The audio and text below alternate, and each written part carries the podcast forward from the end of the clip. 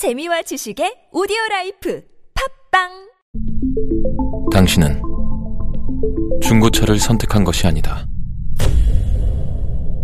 당신이 선택한 건 최초라는 자부심이자 경기 없이 누리는 편리함이며 BMW만의 격이 다른 책임감. 당신은 BMW의 선택을 선택했다. BMW 프리미엄 셀렉션.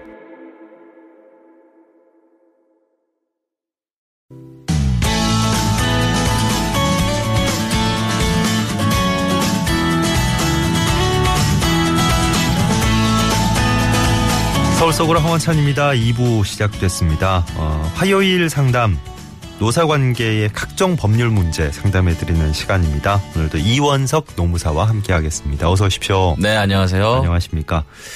그, 뭐, 케이블 TV에서 그 드라마로 만들어졌던 인기 웹툰 있었지 않습니까?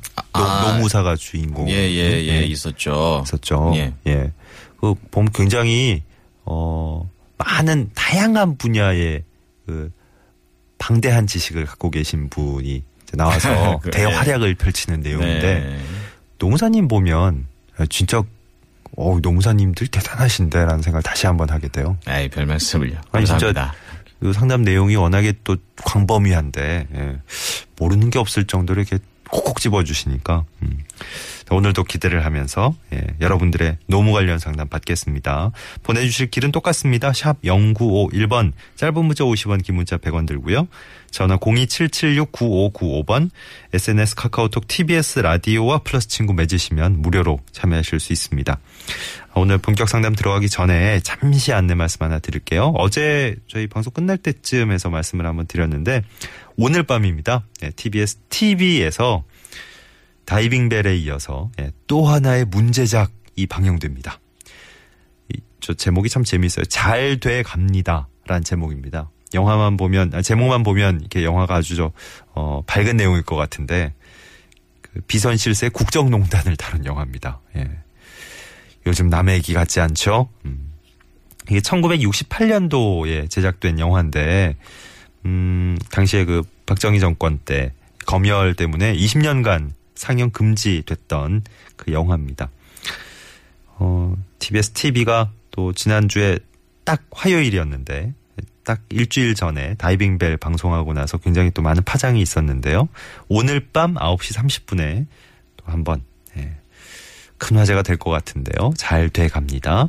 음, 영화판 최순실 게이트다. 네, 이렇게 홍보가 되고 있네요. 음, 많은 관심 바랍니다. 네, IPTV 또 유튜브로도 함께 하실 수 있다 그러고요. 음, 보실 수 있는 방법은 다양하니까 저희 TBS 앱 또 새롭게 개편됐잖아요. 네, 여기 통해서도 시청하실 수 있겠습니다. 오늘 밤 9시 30분 많이 좀 주변 계신 분들께 알려주세요. 네. 자, 이원성 노무사와 함께하는 노무 관련 상담 본격적으로 시작해 보겠습니다. 8625번님, 버스기사입니다. 휴일 전날에 근무하면 연장 근무 수당을 받는데요. 이 연장 근무 수당이 지급될 때도 있고 안 될 때도 있습니다. 연장 근무 지급 요건이 따로 있습니까? 질문하셨어요. 네. 일단은 휴일 전날에 근무하면 특별히 수당을 준다라고 하는 건 굉장히 독특한 경우인 것 같긴 합니다. 어, 아마 회사 규정상 어떤 별도의 규정이 있어서 별도의 요건 하에 지급되는 수당이 아닌가 싶기도 하고요.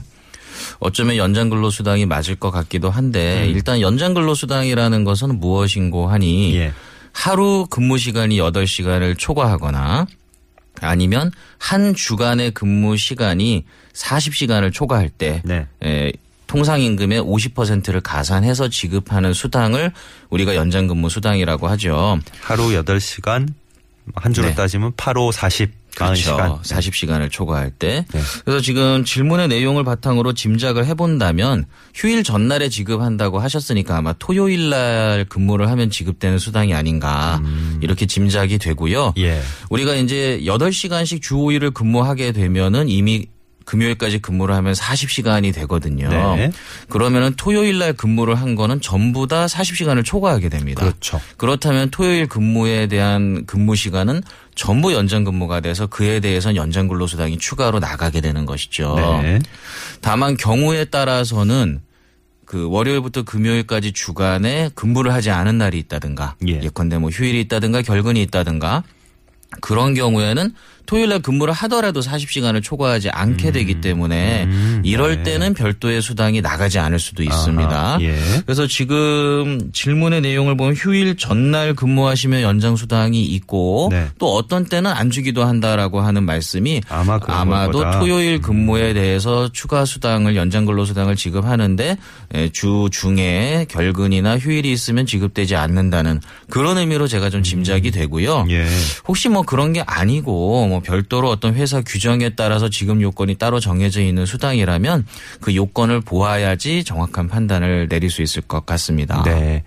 그 모든 직장의 모든 근로자들의 휴일이 달력에 적힌 빨간 날과 동일해야 되는 건 아닙니다. 그죠? 그렇죠. 예. 네. 그래서 뭐 휴일을 어 휴일에 다른 사람들은 다 쉬는데 난 나왔 나왔는데 왜 나는 추가로 더 안 주는 거냐? 네. 무작정 주장할 수만은 무조건 주장할 수만은 없는 게 사실이죠. 그렇죠. 다만 이제 일주일에 하루를 부여하는 주 휴일과 근로자의 날 이것만큼은 모든 근로자에게 공통된 휴일이기 때문에 예. 예, 아마 주 휴일의 전날인 토요일을 의미하시는 것이 아닌가 네. 이렇게 생각을 해보네요. 예, 3397번님은 일반 식당에서 16개월 정도 일했습니다.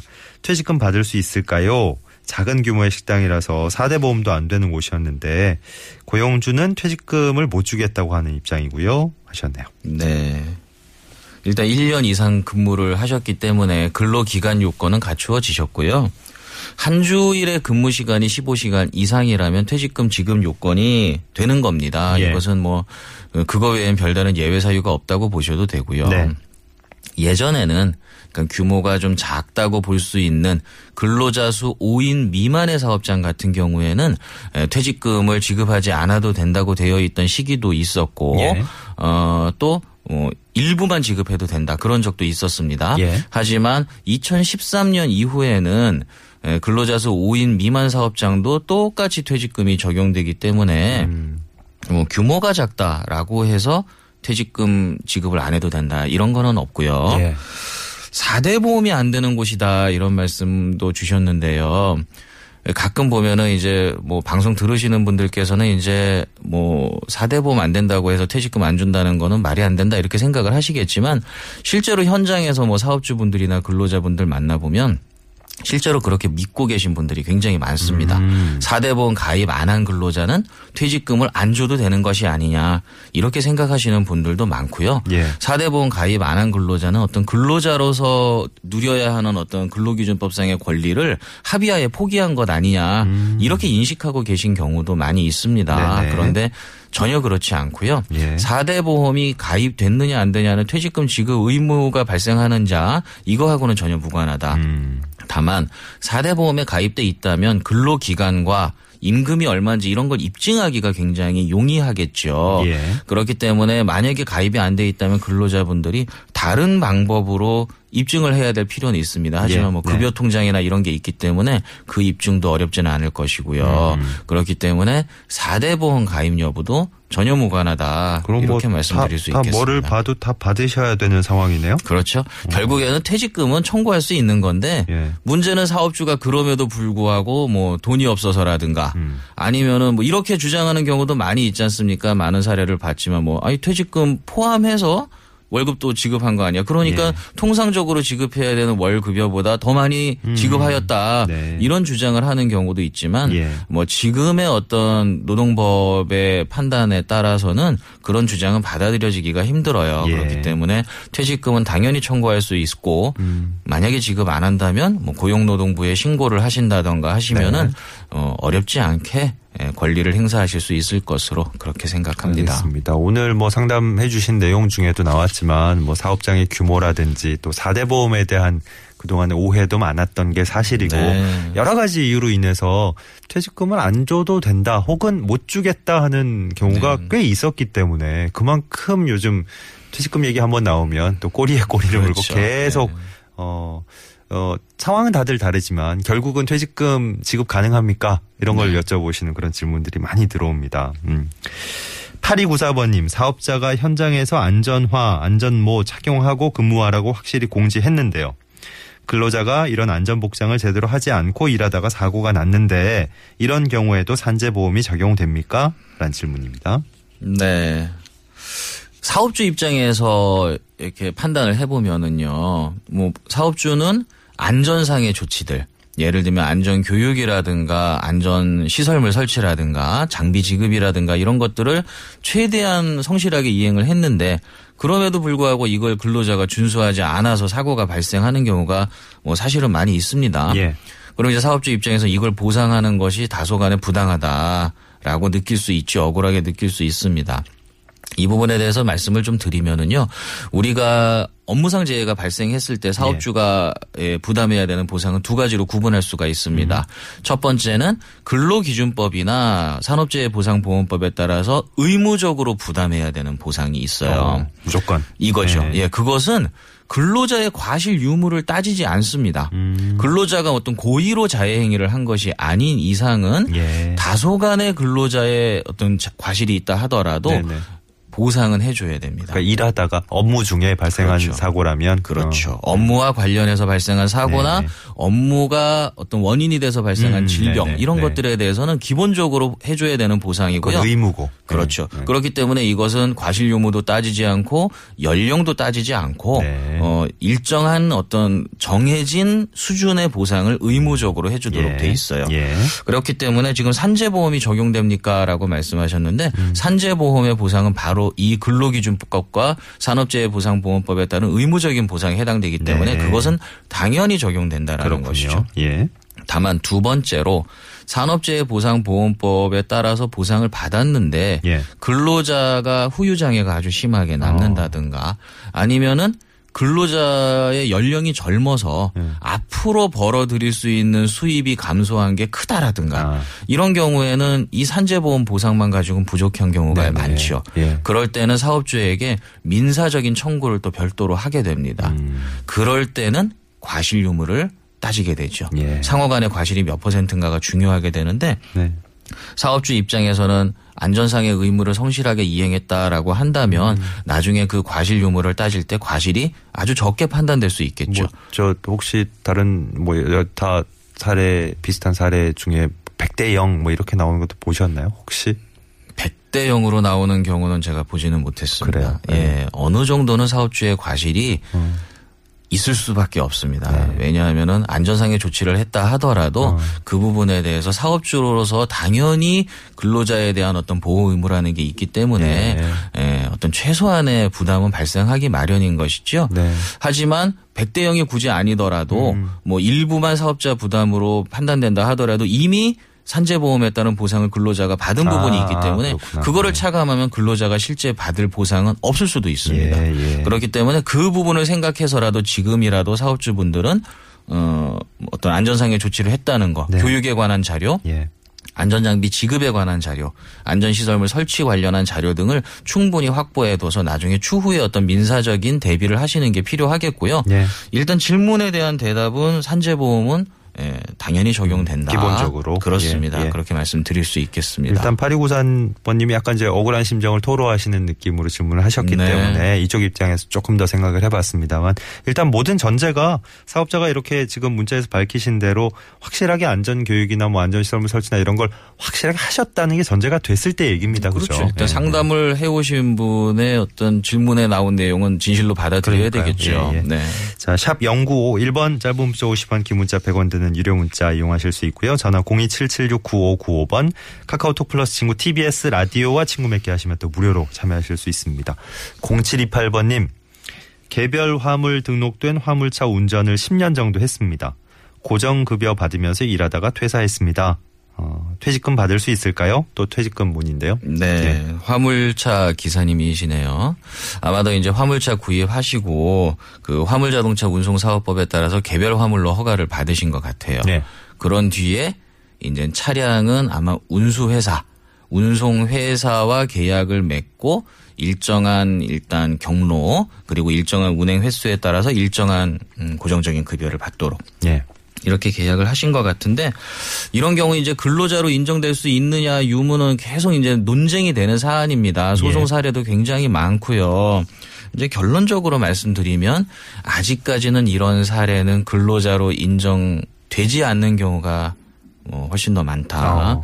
네, 아쉽지만 그렇게 말씀을 드릴 수 있겠습니다. 될 수도 있고 안 될 수도 있으나 현실적으로는 안 되는 비율이 조금 더 많군요. 안 된다고 보시는 게 좀 더 마음 편하실 수 있는데 그래요. 일단 조금 더 자세한 설명을 드리면은요. 예. 사실 근로자로 인정되기 위해서는 여러 가지 요소를 판단을 합니다. 네. 예를 들면 뭐 고정적인 임금을 받는다든지 업무 수행 과정에서 사업주로부터 아주 구체적이고 직접적인 업무 지시를 받는다든지 네. 아니면은 뭐 회사의 어떤 사규나 규정들 있지 않습니까? 네네. 그런 데 따른 어떤 징계라든가 제재라든가 이런 적용을 받는지 다양한 요소를 보고 판단을 하게 되는데요. 예. 이제 보통은 이제 어떤 자유로운 운송 계약의 형태로 계약을 체결하게 된단 말입니다. 그렇기 때문에 고정적인 급여가 있다 하더라도 사실은 근로자로 인정되지 않는 경우가 많고요. 네. 어, 뭐 고등법원이나 이런 경우까지 근로자로 인정된 사례도 있습니다만은 이것이 대법원에 가서 뒤집힌 사례도 있고요.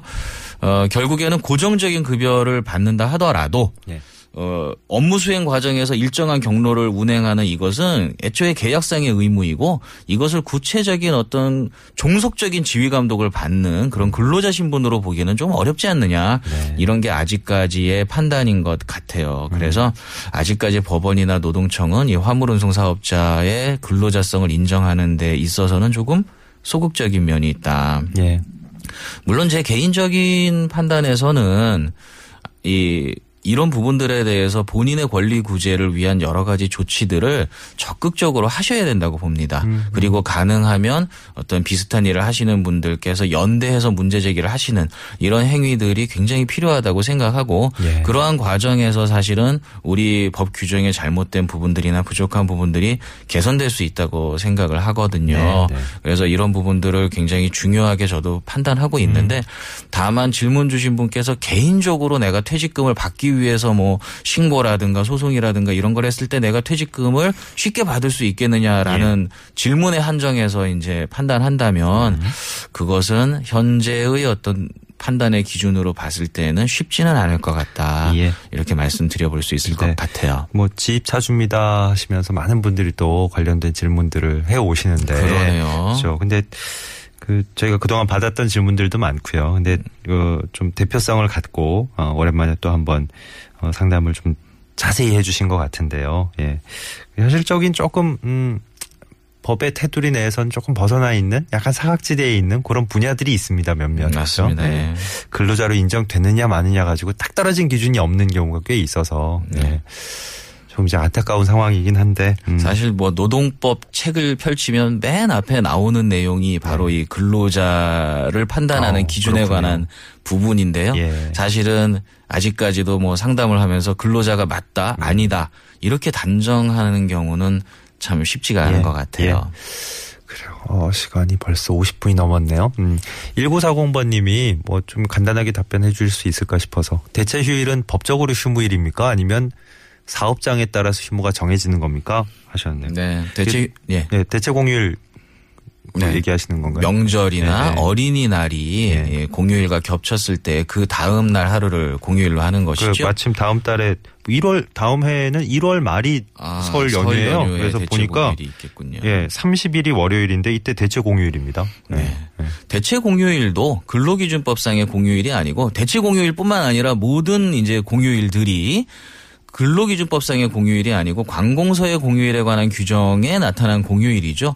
그래서 대체 공휴일을 포함해서 관공서의 공휴일들은 휴일로 할 수도 있고 근무일로 지정할 수도 있는 것입니다. 회사에서. 그렇기 예. 때문에 대체 공휴일이 반드시 의무적인 회사의 공휴일이라고 보기는 어렵고요. 다만 회사의 규정에서 우리는 관공서의 공휴일에 관한 규정에 나타난 휴일은 모두 공휴일로 한다. 우리 모두 휴일로 한다.